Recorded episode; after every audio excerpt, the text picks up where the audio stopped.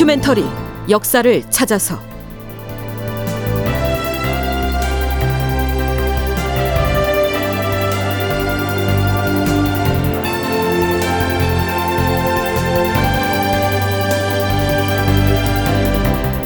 제 1174편 폐세자 이지 유배지에서 탈출을 시도하다. 극본 이상락, 연출 황영선.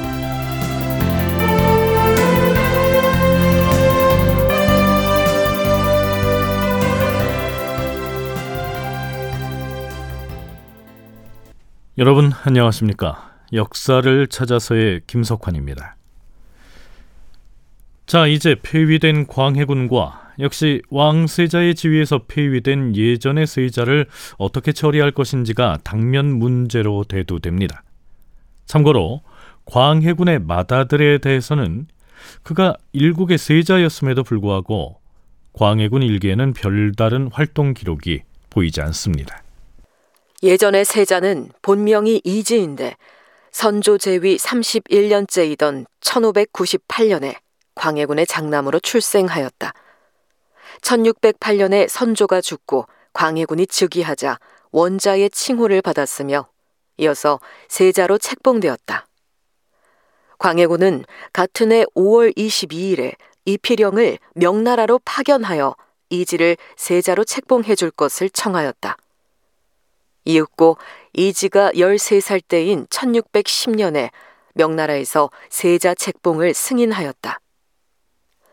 이지가 세자빈으로 맞이한 부인 박씨는 박자흥의 딸인데 1598년생으로 세자와 동갑이었다. 지난 시간에 반정군에 대항하기 위해서 양주 목사에게 군사를 일으키도록 지시했던 경기관찰사 박자흥에 관해서도 잠깐 언급을 했었지요. 그 박자흥이 바로 폐세자빈의 아버지, 즉 세자 이지의 장인이었습니다. 자, 광해군에 관한 얘기보다 폐세자 이지 부부의 얘기를 서두부터 이렇게 자세하게 언급하는 이유가 있습니다. 광해군은 폐위되고 나서 18년 동안이나 더 생존했는데요, 세자였던 이지와 부인 박씨는 세자와 세자빈에서 폐위된 지 2달여 만에 매우 비극적인 죽음을 맞이했기 때문이죠.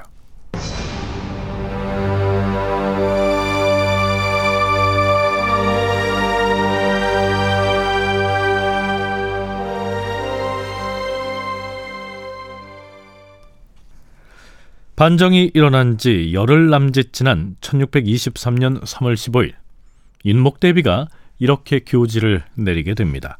참고로 광해군의 본명은 이혼입니다. 역적의 괴수 이혼에 대해서는 마땅히 중국 황제에게 실상을 보고하고 그 처치를 기다릴 것이로되 그들 부자를 우선 극변에 안치하고 그 부자의 처도 또한 각각 위리 안치하라. 그리고 중국 조정에 보내는 주문에 그의 죄상을 갖추어서 상세히 보고하라. 대비가 광해군에 대해서 이처럼 날선 반응을 보인 데 반해 인조가 광해군을 대하는 태도는 그 온도가 조금 다릅니다. 패군과 패중궁, 그리고 패동궁과 패빈에 대해서는 공궤를 부족함이 없게 하라는 뜻으로 이미 하교를 하였는데 알아보니 아직 과인의 명을 봉행하지 않는다고 하였다. 패군이 비록 죄악이 있으나 오늘날의 조정 신료들 입장에서 보면 모두가 그의 신하로서 섬기던 사람이 아닌가. 그러니 소홀히 대할 수가 없는 것이다. 과인의 명을 사홍원에 전하여서 성심껏 공궤하도록 하라. 사홍원은 음식물에 관한 일을 맡아보는 기관이고요, 공궤를 한다는 말은 윗사람에게 음식물을 바치는 것을 일컫는 말이지요.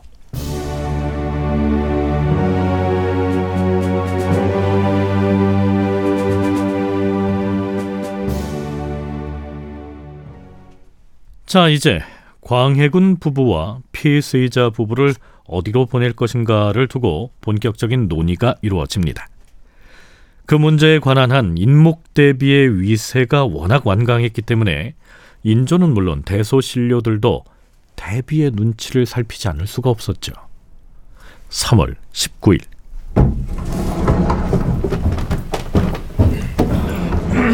대신들과 의금부 당상관 그리고 사헌부 장관인 대사헌과 사관원의 수장인 대사관이 속속 어전으로 들어옵니다. 폐주와 폐비 그리고 폐세자와 폐세자빈을 당장 유배지로 보내야 하옵니다. 그 문제라면 자전의 의사가 중요한데 대비전에 가서 의견을 물어보았소. 예, 전하. 신들이 대비전에 가서 여쭈었는데 대비께서는 그자들 모두를 도성에서 멀리 떨어진 곳으로 유배하되 각각 사읍에 나누어 보내는 것이 좋을 것이다. 이렇게 말씀하셨사옵니다. 사읍에 나누어 보내라는 말은 광해군 부부와 세자였던 이지 부부를 각각 네 지역으로 나누어 보내서 부부 간에도 만날 수 없도록 따로따로 갈라놔야 한다, 뭐 이런 얘기입니다. 서궁에 홀로 유폐됐던 서름을 겪었기 때문일까요? 좀 매정하다는 생각이 들죠.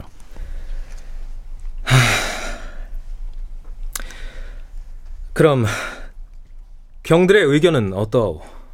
신들이 수차 의논을 해보았사온데 너무 멀리 떨어진 섬으로 보내면 예상치 못한 사태가 일어날 수도 있을 터이니 도성에서 멀지 않은 강화도와 교동도 등지에 안치하는 것이 좋겠다고 사료되옵니다.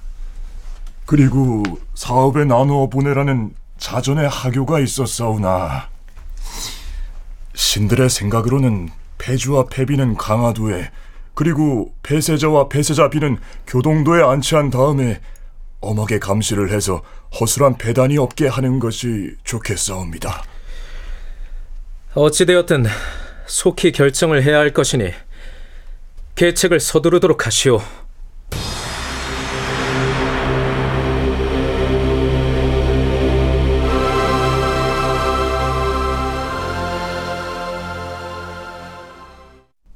그러고 나서 또 하루가 지나 3월 20일이 됐습니다. 자전, 즉 대비가 불편한 심기를 드러내면서 짜증을 부립니다. 군주와 동궁의 자리에서 폐위된 자들이 아직까지 대궐인 창덕궁에 머무르고 있으니 이는 몹시도 부당한 일이다. 경들은 앞서 내가 내린 하교대로 속히 그들의 거취를 결정하라. 그러기 전에는 나는 창덕궁으로 이거하지 않고 여기 경운궁에 머물러 있을 것이다.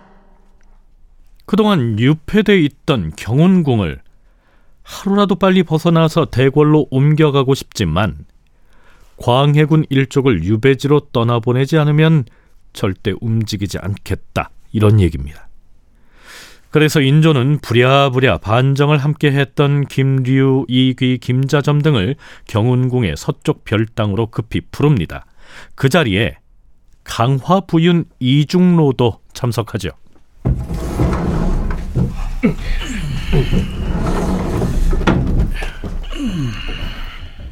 반정군의 대장이었던 김류가 먼저 입을 뗍니다.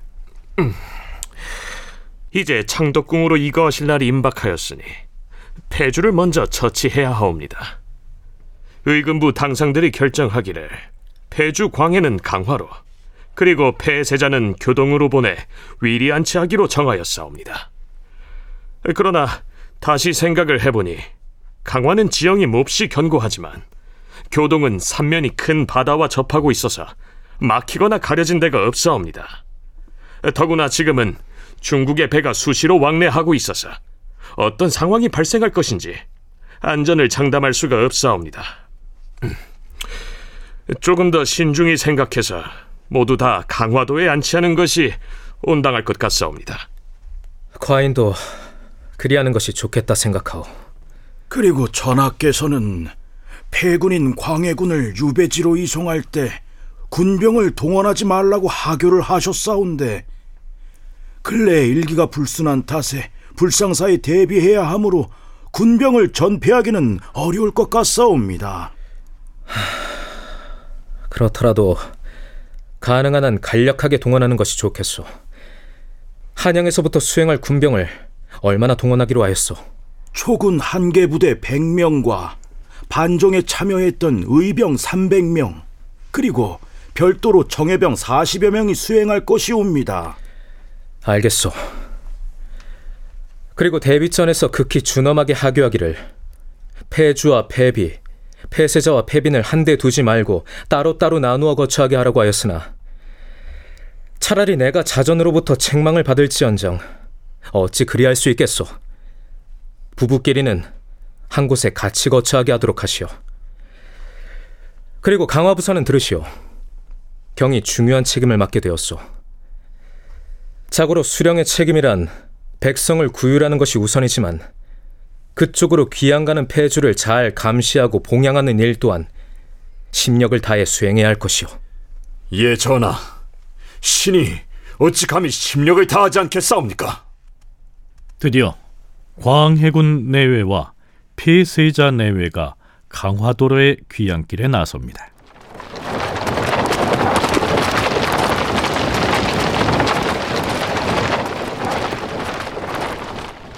인조는 광해군 일행을 귀양지인 강화로 떠나보내고 나서도 승정원에 이렇게 명하죠. 폐주 내외와 폐세자 내외가 위리안치된 두 곳에 찬물을 항상 넉넉하게 갖춰서 드리도록 하라. 그리고 만약 그들이 먹고 싶어하는 것이 있거든 조금도 지체하게 하지 말고 속히 정성스럽게 마련하여 드리도록 하라. 찬물, 이것은 부식, 곧 반찬을 말합니다. 자, 그들이 귀양길을 떠난 직후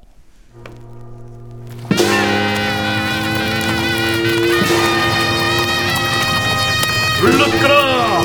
상천하 행차시다! 물러거라! 대비마마 행차시다! 드디어 인조가 인목대비와 함께 법궁인 창덕궁으로 이어를 합니다. 실록에는 이렇게 기술되어 있습니다. 임금이 국왕의 복장인 면복을 갖춰 입고 국왕이 행차할 때 타는 법가를 탄 채로 자전을 모시고서 창덕궁으로 이어하였다. 이날 이 모습을 보려고 원근에서 많은 사람들이 모여들어 구경하였다. 남녀노소가 대궐로 가는 거리를 가득 메웠으며 그중엔 눈물을 흘리는 사람까지 있었다. 이제로부터 바야흐로 인조의 국왕으로서의 정상적인 통치가 시작된 셈이죠.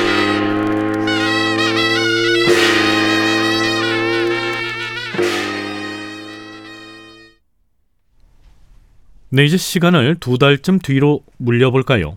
인조 1년 5월 22일 강화도에서 달려온 전령이 급보를 전합니다. 수상전하, 강화부사 이중로가 사람을 보내 급보를 전해왔사온데 폐세자에 관한 내용이 옵니다. 뭐라? 세자가... 아니, 폐위된 동궁이 강화 유배지에서 무슨 병이라도 났다고 하였는가? 그것이 아니었고 그 내용이 차마 아르기가 민망하여서... 속히 고하지 못하겠는가? 예, 강화부사가 전해온 바에 따르면 폐세자 이지가 위리안치된 장소에서 땅굴을 70여 척이나 파서 울타리 밖으로 통로를 낸 뒤에 밤중에 몰래 빠져나가다가 나졸들에게 붙잡혔다고 하옵니다. 뭐라고 하였는가?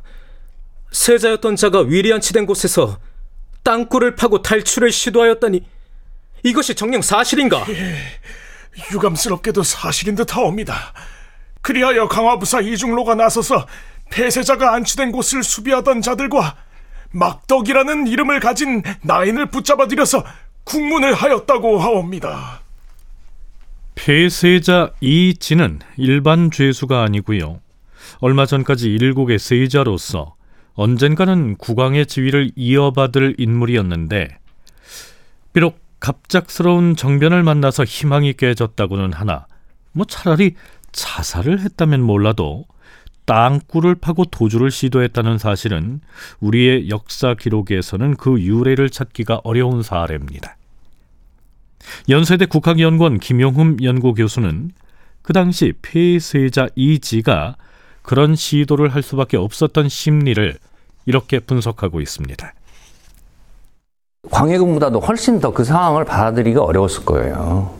이제 미래가 안 보이는 거잖아요. 광해군은 뭐 어차피 자기가 왕을 하다가 실패해서 반정을 당했기 때문에 뭐 다르게 생각할 수 있는데, 폐세자 이지 입장에서는 다음에 왕이 될 꿈을 꾸고 있었을 텐데 그것이 좌절되었다라는 것은 굉장히 요즘식으로 말하면 심리적인 트라우마가 엄청났을 것이다. 자, 그러면 피해자 이지가 무엇 때문에 어떤 방식으로 탈출을 시도했는지, 피해자 내외의 수발을 들었던 막덕이라고 하는 나인의 공초를 통해서 살펴보죠. 폐세자는 처음 위리한치 되었을 때 세자빈과 같이 죽기로 약속을 하고는 미리 명목과 악수를 만들어 놓고서 보름이 넘도록 물 한 모금 입에 대지 않은 적도 있었습니다. 네, 참고로 명목이란 사람이 죽어서 염을 할 때 시체에 얼굴을 싸매는 헝겊을 일컫고요, 악수라고 하는 것은 시신을 씻기고 난 다음에 시신에 손을 감싸 묶는 비단천으로 만든 싸개를 일컫습니다. 이미 죽을 준비를 했었다는 얘기죠. 자, 그런데 왜 땅굴을 파고 탈출을 시도했을까요? 나인 막덕의 공초 이어집니다.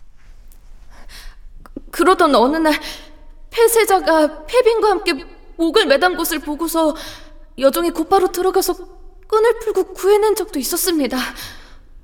그런데 전번에 한양에서 가위와 인두를 보내온 적이 있었습니다.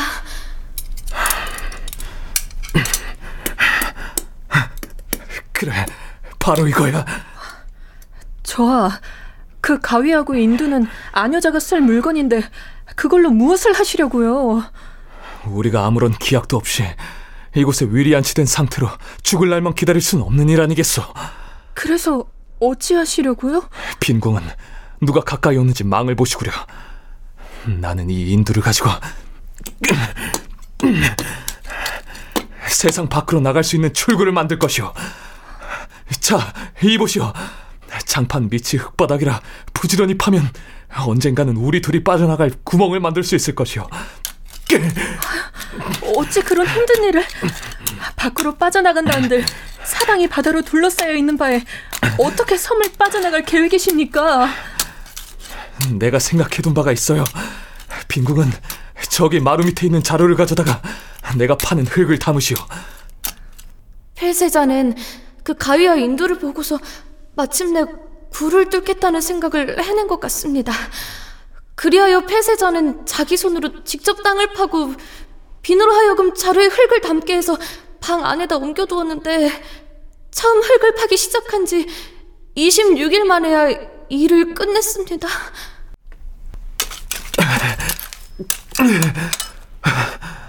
자, 이제 됐어.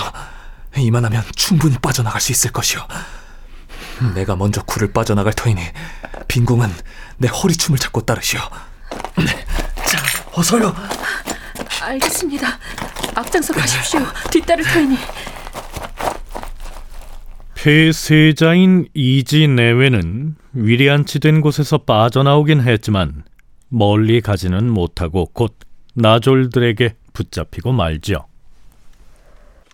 폐세자 이지와 폐빈 박씨가 어떻게 죽음을 맞았는지는 다음 시간에 살펴보겠습니다. 다큐멘터리의 역사를 찾아서 이 시간 순서 마칩니다.